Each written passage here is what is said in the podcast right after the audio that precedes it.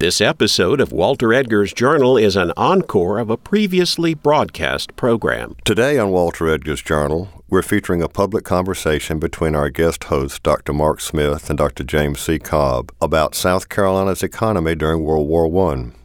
This conversation was recorded at the University of South Carolina's Capstone Conference Center in Columbia on February the 13th, 2018.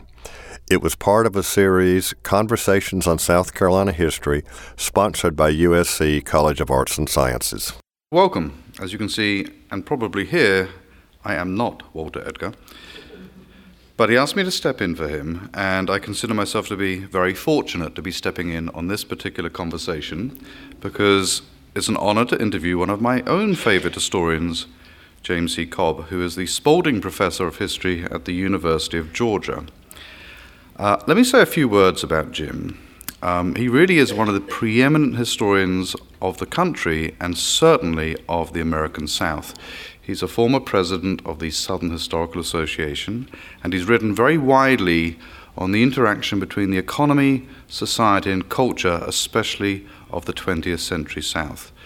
Uh, he's written a bunch of books, and his most recent one deals with the American South since the Second World War, but his earlier work speaks very directly to the question that's going to preoccupy us tonight, and that is the First World War, South Carolina, and the economic implications of that war for our state. So, Jim, welcome. It's a delight to have you. Um, I'm going to begin by asking you a question that people usually ask me. I'm just going to ask it slightly differently. They'll ask me, You're not from round here, are you? and I say that I'm not. Um, and then they ask me how, despite not being from around here, I got into Southern history. So, could you tell us just briefly what inspired you to get into Southern history, uh, to, to get, dedicate your professional life to the study of the South, and where are you from? Well, I was uh, I was actually born in Anderson, South Carolina, as most people who lived in um, and grew up in Hart County, Georgia, did if they weren't born still at home. Uh, Anderson Hospital was where you were born, and if you lived long enough, you died. If you didn't die of something uh, unexpectedly out on the road, you, you went back to the hosp- Anderson Hospital to die.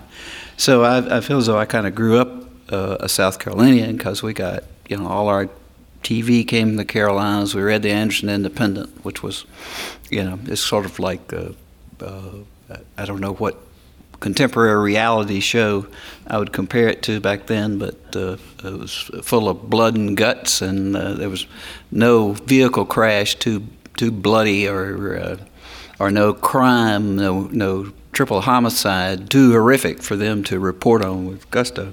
But um, my mother was uh, a tremendous influence on me in many many ways. Not the least of them by any means was, was her interest in in history.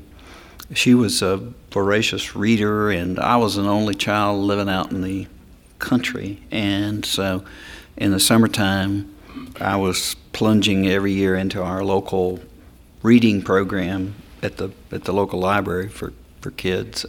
And I just, you know, I just read mostly history and got to be really absorbed with it. And and of course not in pre-adolescence as an as a sort of analyst of history, but just someone who just sort of consumed history, you know. And uh, well, the only re- the only way I could go to college because my family certainly didn't have the money was. Um, to um, agree to a uh, or accept a Georgia State Teachers Scholarship, which paid you thousand dollars a year for every year you agreed to teach in the Georgia Public Schools upon graduation. I started out teaching uh, U.S. history, world history, geography, and English, and coaching the debate team at Loganville High School outside Atlanta for the princely sum of $6,000 a year. And it's the same time during the summers I was trying to pursue a master's degree in history from the University of Georgia. And uh, somewhere in there, all of that, I, I, I began to, to sort of figure out what the study and writing of history was supposed to be about. It, ironically, since I held the Spalding professorship, uh, which was named for Phinizy Spalding, who was a colonial historian and a wonderful guy from a you know aristocratic family and big mane of white hair swept back, incredibly handsome. But anyway, I just thought he was so cool that maybe if I became a history professor, I'd be that cool. And uh, it didn't work out, but uh, it inspired me to up my game a little bit, up my sights a little bit. And I sort of progressed from, I was interested in Southern politics. It was, back then it was still colorful.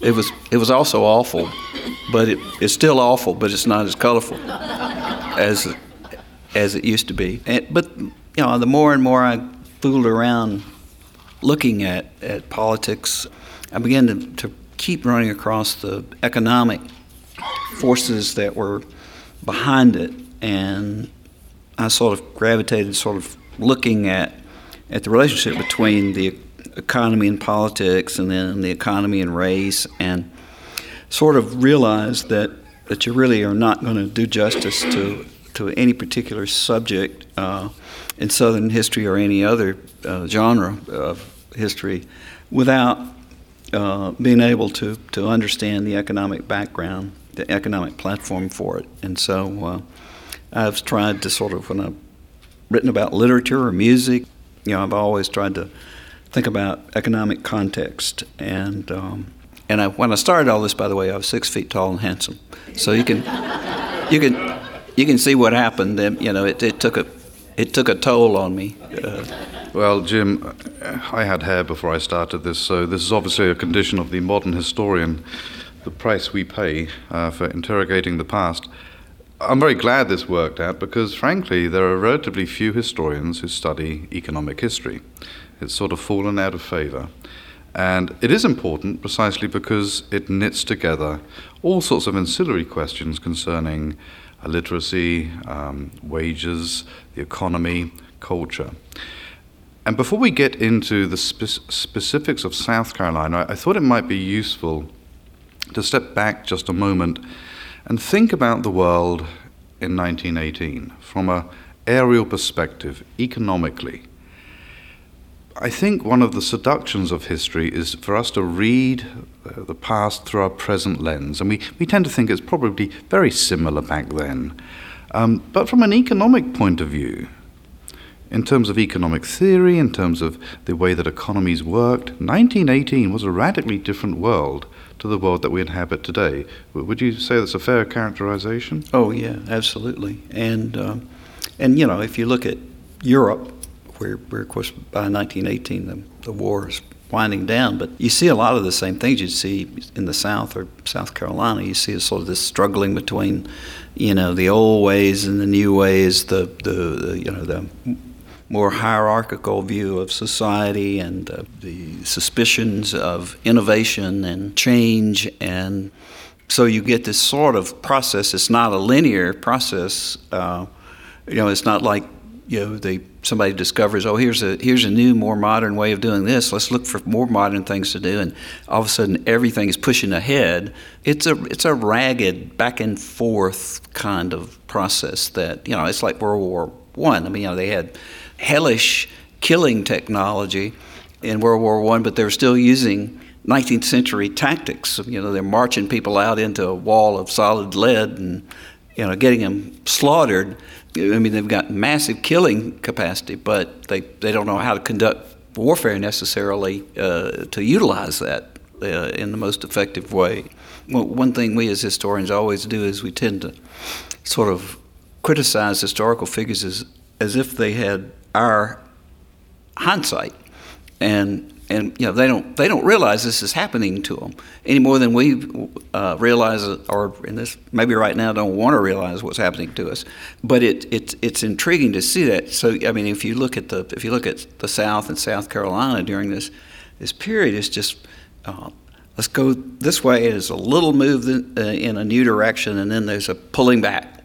And it's kind of like you could imagine sort of getting whiplash with all the things that are that are changing and precipitously sometimes. But then you think, okay, well, there's a breakthrough. Well, maybe not, you know, because, you know, 10 years later, you know, there's still the same number of people farming as sharecroppers, uh, or the same, same percentage as were, or the same percentage of people working you know, in textile mills at the same jobs that were there 10 years before, even though they've put new machinery in the mill and the mill might be more productive. It's a period, it is a period of flux and sort of uncertainty. And, and in Europe, the deal is how can Europe assimilate a, a rising, hard charging, aggressive, militarized, modernizing Germany?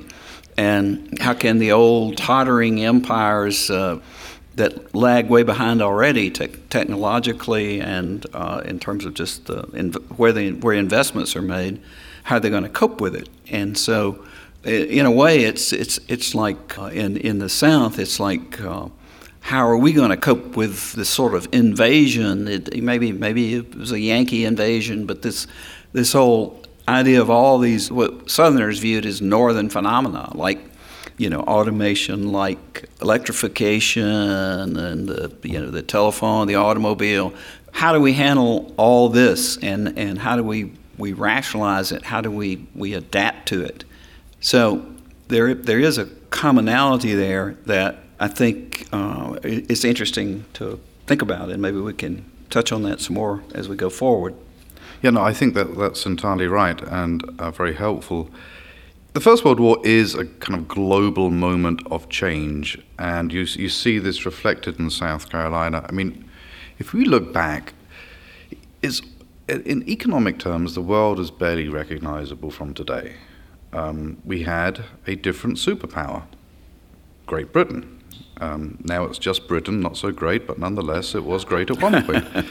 and that First World War is really the beginning of the end in many ways, and the emergence of America, sort of step, stepping into an early vacuum. Um, there's still a gold standard. Uh, Keynes has yet to write anything of meaningful consequence on uh, deficit financing. So this is quite a different world. And in a way, that stage had been set for many years prior to the First World War, and that would also be true of South Carolina in a way, wouldn't it? Because some of the fundamental changes that people find in 1914 in South Carolina and the South generally, really beginning after the Civil War. What, what would be some of those fundamental changes that help set the stage for South Carolina's entry into the, the First World War? Well, you know, I mean, the, the, the, the, Civil War is such a transformative phenomenon in and of itself, not just in the South, but, but nationally. I mean, the, the Civil War sort of promotes the, uh, this, this exploding of the gap, the, the economic te- and technological gap between North and South because of the ways that the government, the, the, the whole union fighting effort, so much uh, stimulated an economy that was already kind of cresting into a new era in 1860. But in the South, uh, what it does is it it basically, of course, uh, destroys uh, the uh, central economic system that was at the core of, of the social system. And it plays havoc economically. And the developments, the things, the developments that proceed directly out of the, the impact of the war are things that leave South Carolinians uh, in many ways, really, really vulnerable to, to some of these uh, these sort of whiplash events that, that they're going to encounter in the first two decades of the 20th century. The, uh, you know, they, they were there was something like what 400. Trying to think how many what the slave population was. South Carolina it's about 400,000, as I recall, 1860. So I mean, if if we sort of figured that, you know, e- evening everything out, that the average slave might have been worth around $1,000. You know, you're talking about $400 million in, in capital that just vanishes. And that was the that was the capital that was financing the economy. It was financing the, uh, the, the growing of cotton. It was it was collateral that the, the planters were using to get the money to grow each each year's crops. And suddenly, that is gone. The, the whole South is capital starved as a result. And you know, banks are hard to come by. The national banking system's been reorganized while the South's out of the union. Land is worthless because nobody knows if you got any labor to farm it. So they evolved the, the whole system of the uh, in South Carolina and elsewhere, the crop lien, where you you know you what you do is the only thing you can mortgage is your crop, and it's not just any crop. You can't go get a crop lien to grow sweet potatoes because uh, your crop has to be immediately convertible into cash. So the whole idea that Southerners didn't have any more sense than to keep growing cotton when it was it appeared to be going in the tank. It was it was not just a you know matter of choice. They didn't really have any choice because the only way they could get credit was to grow a cash crop. And all in all, tobacco being an exception periodically maybe, but they could they could make a whole lot more stood to make a whole lot more growing cotton than any other crop, which means they have to give up. They have to give up self sufficiency because in the antebellum period, they could, the whole approach to agriculture was different, the laws were different. You could graze your, your livestock uh, just out in the open woods and fields, and uh, you didn't have to necessarily devote grazing land to having beef or hogs. And so you could feed your, your family much more readily, and you could, you know, do some services for a nearby landlord or, or you know, cut him some fence posts or or do or make some trade with a local merchant for the things you couldn't produce yourself but you were they were basically practicing what what some people call safety first agriculture. They were you know let, I'm doing enough to make sure my family's fed and then if I get a chance I'm to grow an acre or two of cotton for for cash but you couldn't do that in the postbellum period uh, nearly so well um, and the railroads changed things but the uh, pivotal institution was was the credit mercantile business that it, it, didn't want to buy your fence posts. I mean, it's being supplied, you know, out of New York or out of New England, and maybe the goods are actually cheaper per unit, but they have to be paid for in in currency, you know, uh, and, and they weren't taking any Bitcoin back then, for sure. So, so, so what happens is is your smaller farmers uh, all farmers, to a certain extent, lose their self sufficiency. And, and they are increasingly now forced to purchase foodstuffs and uh, other things that they previously produced for themselves. And, and so the whole process devolves as landholding. Uh, uh, it's, it's so difficult to, because you, you imagine that uh, interest rates in a system where the collateral is an uh, unplanted crop of indeterminate size or, or value, uh, you know, you're not going to exactly get bottom line uh, interest rates. So, so it's very, very difficult economically, really at all levels of the system. And, and, and so you do find that there's a lot of foreclosure, a lot of people become tenant farmers on land, uh, you know, that they had either owned or, or uh, somebody else's land, and they have even less recourse then to feed themselves. The South Carolina passes a, a, a fence law in 1877 that uh, up until that time, uh, it was if anybody wanted to protect their crop from livestock, it was their responsibility to fence the crop. Now you had to fence your livestock. So if you're farming, you know, if you've got a little tenant plot, every acre is precious to grow that cash crop, and uh, you have to really think about how many acres you want to devote to, to you know, trying to feed out a hog or, or raise beef. You know, it just sort of all kind of militates against self-sufficiency. I mean, agriculture drops down just simply in scale.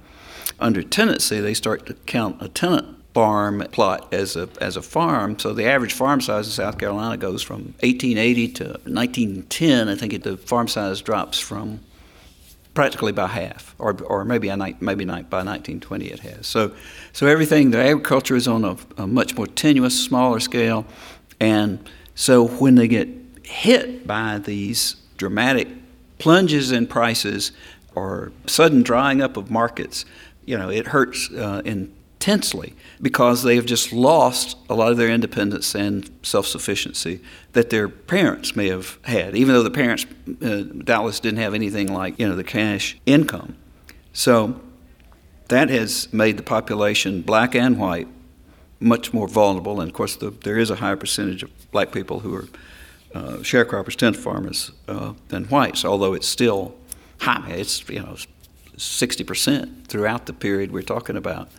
So, I mean, you know, there is that. There is the fact that South Carolina had uh, a contentious period in Reconstruction in terms of black white political and physical conflict, but uh, there'd been a steady kind of move to take the vote away from black people, which was achieved in kind of in two stages. 1882 uh, with a re-registration law and you know and a poll tax, and then in 1895 it was all written you know and extended into the state constitution. So you got you know well you might have had 70% of adult black males voting in 1880, and you got about 11% voting by the turn of the century.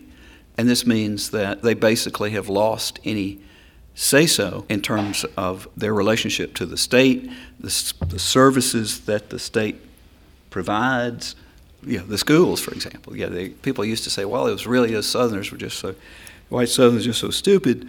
Um, you know, they ran a dual school system and, and spent twice as much to educate the kids just because they didn't want to mix the races. Well, you know, people who go back and actually look at the numbers tell you that's balderdash because white Southerners and white South Carolinians starved black schools. A county with a, a, a, black majority, if you when you started getting state appropriations, that was great if you to be a white kid in a county with a black majority because you're spending a lot of money on your schools because they're starving the black schools.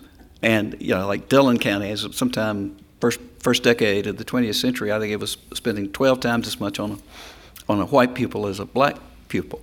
So, so they, you know, they couldn't control that. They couldn't get the education that might have helped them gain a, a foothold. And in you know, 1900, way over 50% of the adult black male population in South Carolina was illiterate.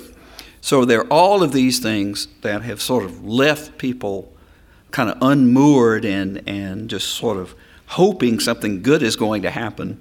And of course, when it does, they, they react to it very exuberantly, but they have no no control and no even you know I think very little conception of how quickly things can turn bad again. Mm-hmm. Mm-hmm. Yeah. So I think that's entirely right. These crushing continuities from the end of the Civil War and really a reconfiguration of some antebellum practices after the Civil War. The and I, I forget where I read this, but there is an estimate that the actual cost of the Civil War in 1860 dollars was almost directly equal to the cost of freeing 3.8 million slaves. In other words, had the South taken the exchange for compensated emancipation, there would have been a rougher equality. There, the war would have cost nothing, uh, and there would have been a compensated emancipation. But in the absence of that, counterfactually, we have, exactly as you say, this crushing continuity. But there are also real differences, aren't there? I mean, don't new things happen in the early part of the 20th century that begin to set the South Carolina and the South on a different trajectory? And I'm thinking most obviously about industrialization. And of course, I have a particular dog in this fight. I'm not sure that slavery was a pre industrial system. I thought it was quite industrial, factories in the field, and it had all the hallmarks of an industrial system, but because it's in a rural environment, people don't think of it in those terms. So when I say industrialization, I mean the, the, the, conventional industrialization that most historians say, yes, it has factories, therefore it's industrial. That, that's an important departure point, isn't it, Jim, for the early 20th century? Oh, absolutely. The, uh, once you know, South Carolina is, is coming out of Reconstruction at the end of the 1870s, the, uh, the conditions with, with, with farming and agriculture and the greatly diminished opportunity in agriculture uh, creates um, a, a, kind of a willing labor base. They certainly had, South Carolina had as much probably uh, investment in antebellum manufacturing as, as any southern state, but the, the 1880s in particular see the, the rise of, of cotton mills the textile industry has been ensconced in New England for a, a long time by then, but there's a catch up, a game of catch up going on there. And in the case of, of uh, southern textile mills, so many of them, South Carolina in particular, in the 1880s were very, very small. Uh, the, the old idea that it, all, it was all these Yankees that sent their money down here to run to build textile mills that that comes later and, and, and doesn't, is not as big a deal when it comes as, as many people think. So they're, they're, they're building these mills based on uh, a, local, usually a pooled asset of a local community.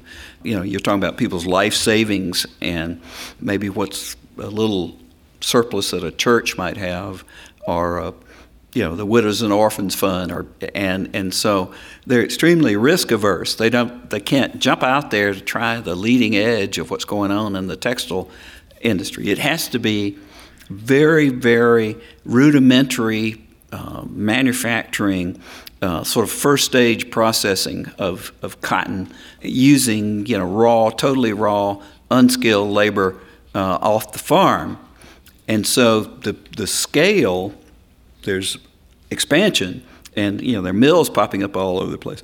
But the scale of those mills is uh, they're small scale, they're low value added, they're not they're not turning tremendous profits, and there's a very interesting equilibrium going on that is uh, in some ways may have may have actually held back South Carolina's textile industry's expansion in that there's such a surplus of white labor available because you know the, the agricultural sector is is is shrinking in terms of, of demand. I'm talking about and and profit opportunities. The the wage in the textile mills uh, in the 1880s all the way well into the early 20th century is essentially pegged to the farm wage because you only have to pay if you want if you ever get short of labor, which they they did, the, there was a real boom in mill building in the first decade of the 20th century. But there's there's such a huge surplus of white labor out there that all you have to do is is pay just a little bit above the farm wage, and the farm wage in the South consistently lagged by by a tremendous percentage, by you know 50 cents, uh, say uh, as a daily wage, even the farm wage in the Northeast, and certainly lagged way behind the industrial wage, so that there's such a such a reservoir of labor that you basically go into the mill, and the only way to uh, to make it make sense economically is take your whole family into the mill and negotiate a family wage, which means you know women, children working in the mills, which creates an interesting dynamic when the, the, the you know these impulses a lot of uh, women in South Carolina, uh, and and a good good number of progressive politicians, you know, were desperate early on to do something about child labor in the mills. But uh, when they're trying to do that, they're basically going to cut the family income because there's a family wage that that factors in having child labor. So the industry goes through these these growing pains to get there, but gradually you you build up a mill class which is a, if you're a native South Carolinian, you oh, know, was a that was a class divide that was that was real. But you get a generation of people who have never farmed, say, and they get more and more separation from the farm. And in the 1880s, there was fluidity. If, the okay, they built a little little mill here, and you go in there and go work, and it doesn't work out, you just go back to the farm. But you can't, you know, you can't really do that by the early 20th century because for one thing you've forgotten how to farm and you know there's nobody who wants you to come back to the farm but gradually there is a maturity in technology uh, in in the whole process of uh, textile manufacturing that the process is speeded up productivity rises and you see an interesting shift in the demographic of the mill workforce uh, it was Haley's great victory when they got significant child labor legislation in South Carolina, except the mills were more than ready to concede that because by, by that point they, they realized that, that you know, using, relying on child labor was really an impediment to increasing productivity. The, the process has gotten so speedy and demanding. So you see a rise in male employment in the mills, a decline in female employment, and uh, ultimately the disappearance of, of, of children. But it also has the, the mill, the textile industry has by, by 1920, it's reached a point where it means something that you spent your whole life in a cotton mill. You've acquired experience, you've acquired a sort of comfort with that kind of work so that the mill owners do not want to, they, they don't want to lose you. They don't want to pay you anymore, but they don't want to lose you. And so you start to see, nonetheless, you see a separation finally between the farm wage and the mill wage. And you read about wage cuts in the mills, and they certainly were, but I'm betting if you really follow real closely, you're going to find they're mostly entry level wages that are being cut because they simply didn't want to lose the skilled operatives who, who you know who knew how to could do two or three tasks in the mill and could do them expeditiously. So when you get to the depression in the textile industry after the war, and I mean the, the 1920s are just terrible decade for textiles and and the cotton economy in, in, in South Carolina. But what they do is instead of instead of firing or cutting, trying to cut the wages of the most senior workers, they cut their hours. And you know, there's a great old uh, kind of a novelty song called Cotton Mill Colic. And one of the lines is the, they'll run a few days and then they'll stand just to keep down the working man. So they, they either cut your hours or they also use these various processes that mostly fall under the heading the stretch out, to wring more productivity out of the you know the same workforce and or even in fewer hours worked. And this, of course, sparks the textile unrest in the uh, 20s and uh, you know feeds over into the, the 30s, and it and it sort of is a boon to union activity. And of course, there is a move, there's a gradual move in agriculture to you know to mechanize. That's very very slow in South Carolina. Uh, it really doesn't come until later, you know, really boosted along by the New Deal, say. But there were these possibilities, and the war itself, you know, introduces uh, Southerners or Southern leaders during the during the period from the end of Reconstruction up through the 1930s are they're sort of gradually trying to acclimate themselves to the presence of the federal government and you know basically an expanding presence uh, in their lives but but they're they're also understanding that the feds can actually do stuff for you that's good. It's good for you and good for your state. The key is to keep them out of your business, particularly your racial business. And so, you know, in Mississippi, and the you know the the, the, the planters, the congressmen, you know, they latch on to they play the government like a drum to build new levees along the Mississippi River to you know start real flood control and and so when the war comes and you get these you know expenditures for camps, what Camp Sevier at Greenville, and uh, I don't think many of these things are around now. I mean, Fort Camp Jackson obviously is, but the Charleston Naval Yard, they they they, they get this sense of this federal spending. You know, it can be very very beneficial and this is where I'm pretty sure is born. I know it was in Georgia, World War One. The whole idea that you know since we, we basically are sending the same people back to Washington all the time because we've disfranchised everybody who might vote against them, let's use our seniority and start directing a lot of this federal money down here, particularly the military money. So, I mean, that's where, that's where you know, that's the background of Mendel Rivers uh, in this state, or Carl Vinson in Georgia.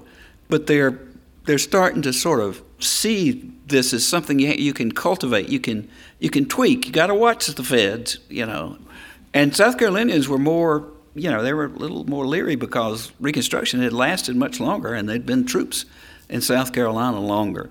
And so it took a little more getting used to. But the idea of, of sort of adapting to a federal presence and actually exploiting it was something else that, that comes to this comes to this period. So the, your, your comments remind me of the old chestnut question that every undergraduate has to answer about wars. Were they an economic boon or were they deleterious? Did they hold something back?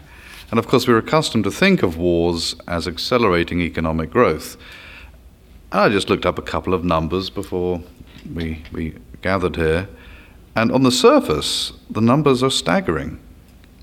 Total farm incomes in South Carolina rose from 121 million in 1916 to 446 million by 1918 the value of textile production doubled between those years from 168 million to 326 million. These are enormous multipliers just within two years. My question is, Jim, is that really a reflection of the economic accelerant of the war or just how wretched things were in 1916? Well, I'd say both.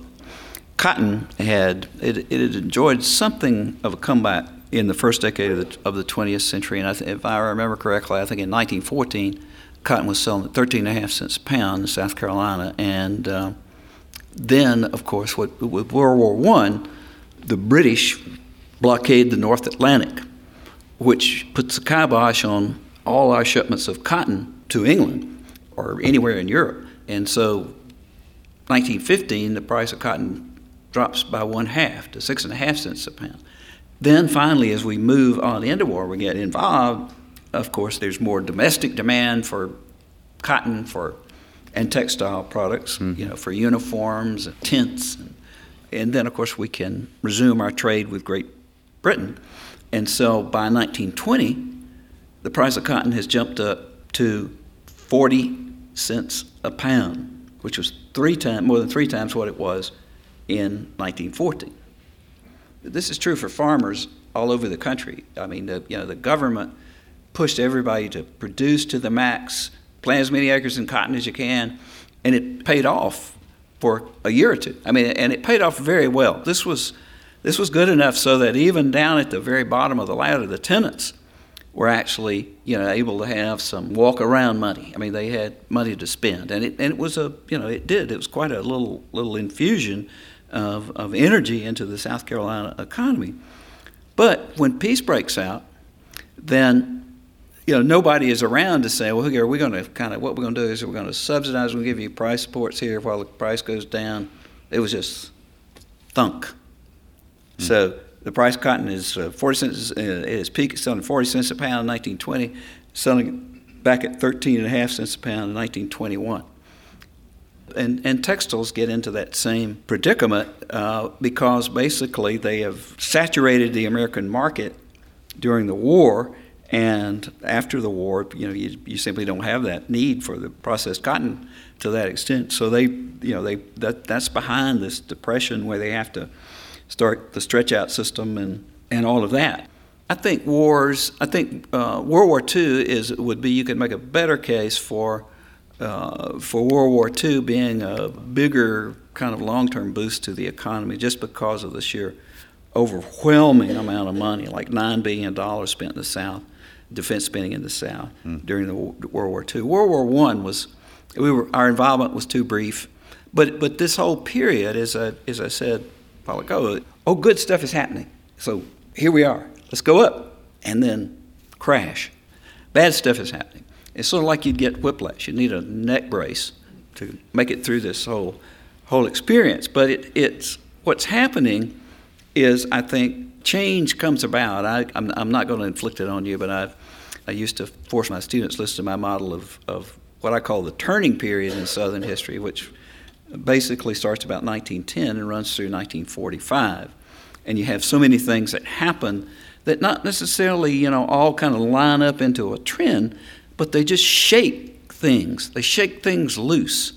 You know, you've, you've, you've got what we just talked about, the, you know, the push and pull of the um, economy. You got the, the you know, massive outmigration of black people from South Carolina, which has been going on before the 20th century, but you know it really ramps up uh, when World War One cuts off the flow of immigration to northern factories for jobs. Then suddenly jobs open up for Southern blacks, and you, you know you get thousands of black South Carolinians leaving the state, which then you know puts questions about uh, well, what are we going to do about our remaining labor? How are we going to uh, grow our, our cotton and it creates all these you know anxieties for farmers, even though they're going around most of the time prior to that saying, "I wish we could get rid of them."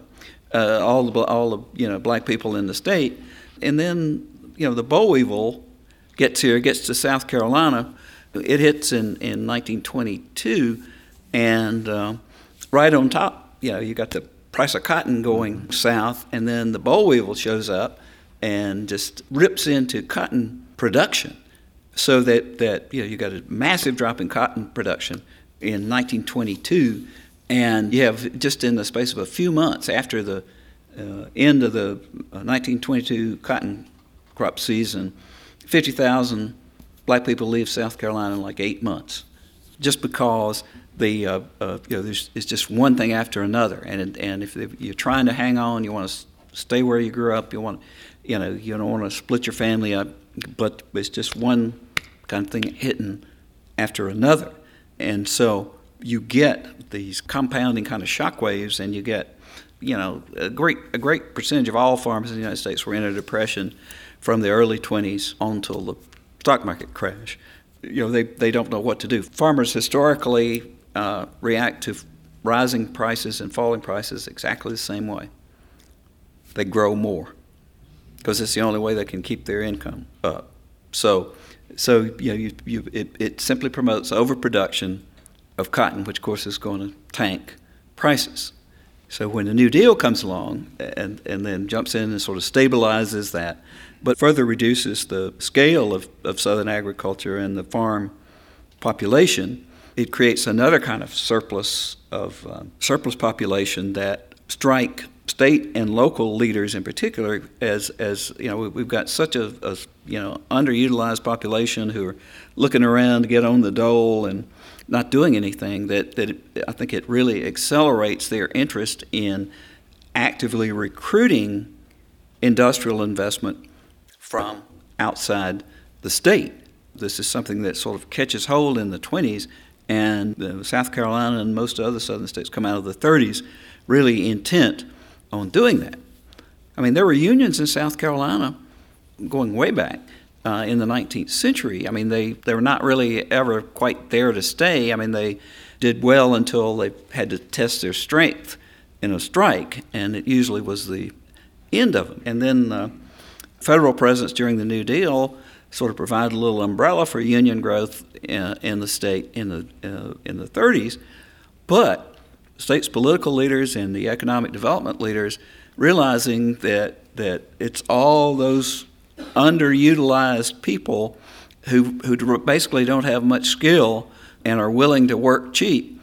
If you're going to get investment, that's what's going to draw outside investment. You know, it's not the high-tech laboratories that South Carolina has, you know, at that point, or the possibilities for uh, developing technology that will uh, create a whole new industrial revolution. It's, it's basically cheap labor.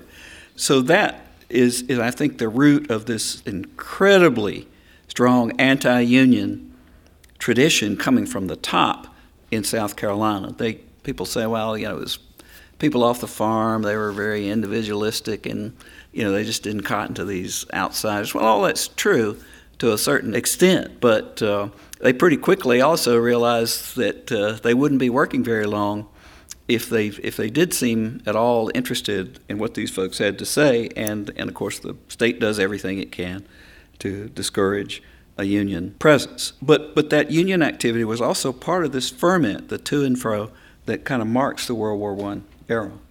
So I think this idea of a turning period is very helpful because it essentially doesn't allow us to identify one factor and one factor alone as causal. There's multiple things.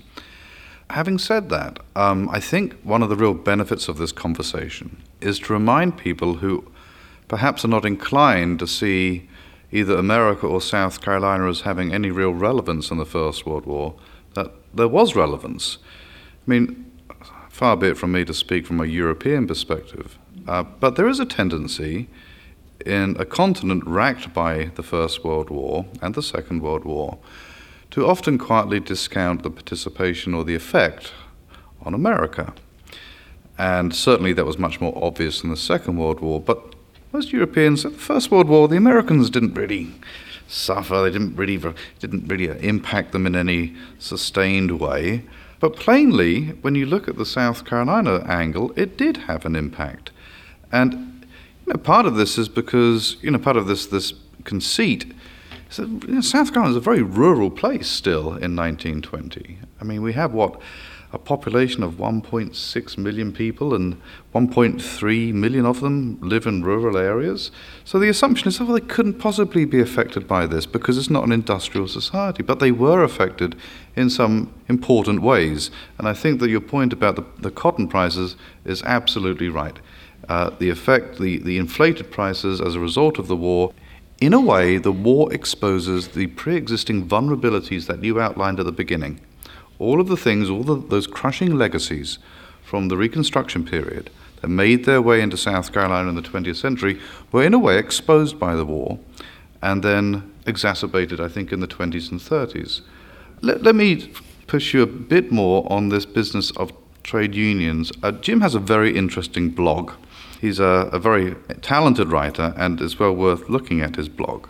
But one of your m- more recent interventions has been, and I don't mean to take this up too far, but we are inheritors of our past. One of your more recent essays talks to the question of state sponsorship of economic development and trade unionism.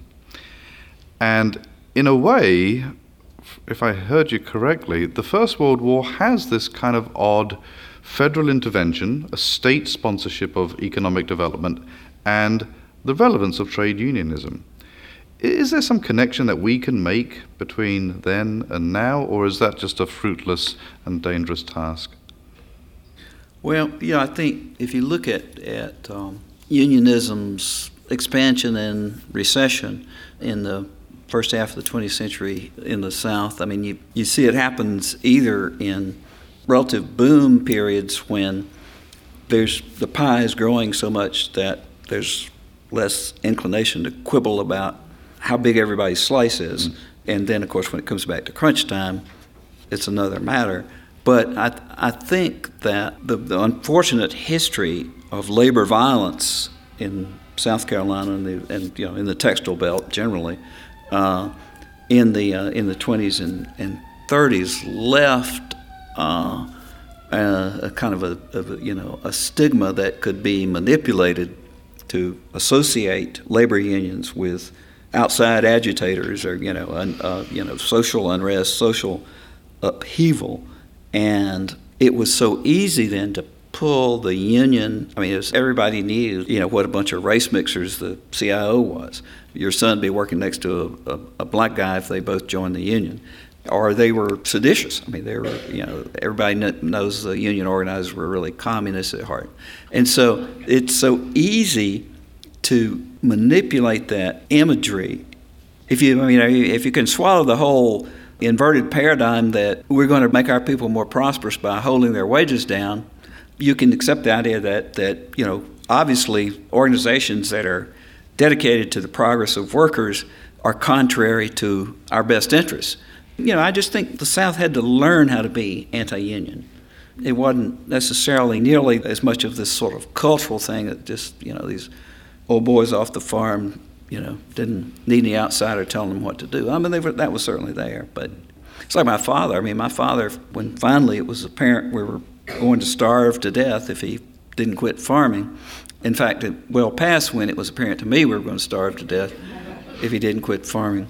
Uh, he, he did quit farming and he went to work in a shock absorber plant. Uh, it was Monroe shock absorbers, which are in, you know, came out of Monroe, Michigan, right, you know, supply Detroit. The union organizers would show up and say, you know, here's, here's the check stub of the guy who does exactly what you do in our in this plant in Monroe, Michigan. And he'd look at it and he'd see, you know, he was making half what the guy doing the job in Michigan was. But he also knew he was making a hell of a lot more money than uh, than he'd ever seen in his lifetime and had ever made on the farm. And he looked at it that way that you know this is this job is a is the key to a better life for my family, and I'm not going to mess it up because you could look, Roger Milliken had already co- closed quite a few textile plants by then when there was talk of unionization. Mm-hmm. So it was a reality, you know, it was, it, was, it was a lot less an emotional decision than it was a calculation of interest.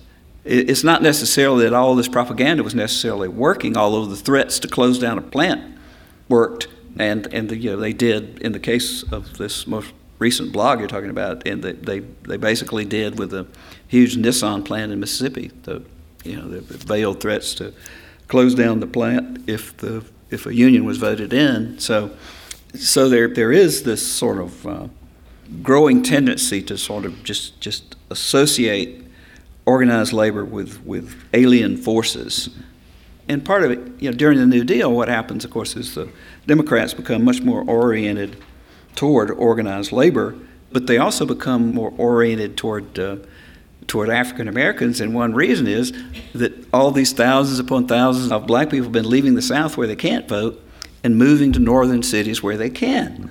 So, so they're they're constituting, you know, and they're they're going to large cities which means they're give you in fairly populous states that have lots of electoral votes that are worth courting. So there are certain roots here for uh, the, the, civil rights movement, but it's one of those kind of interesting intersections between a sort of uh, sociocultural phenomena and prejudices and, and hard economic realities.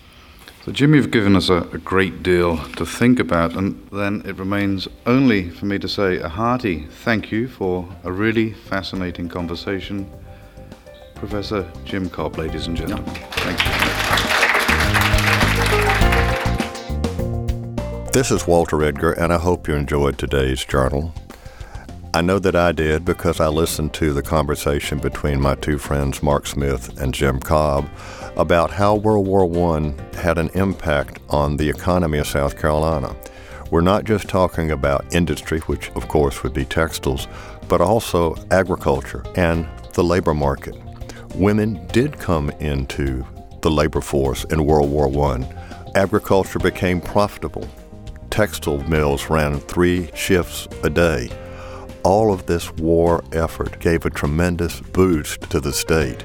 And to that, you have to add the impact of the military bases in Greenville, Spartanburg, Charleston, and Columbia.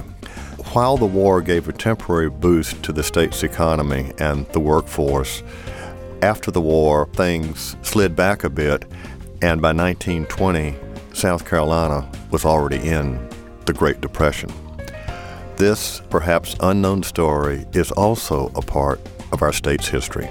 This is Walter Edgar. Join me next week for more of The Journal. Walter Edgar's Journal is a production of South Carolina Public Radio. The producer and engineer is Alfred Turner.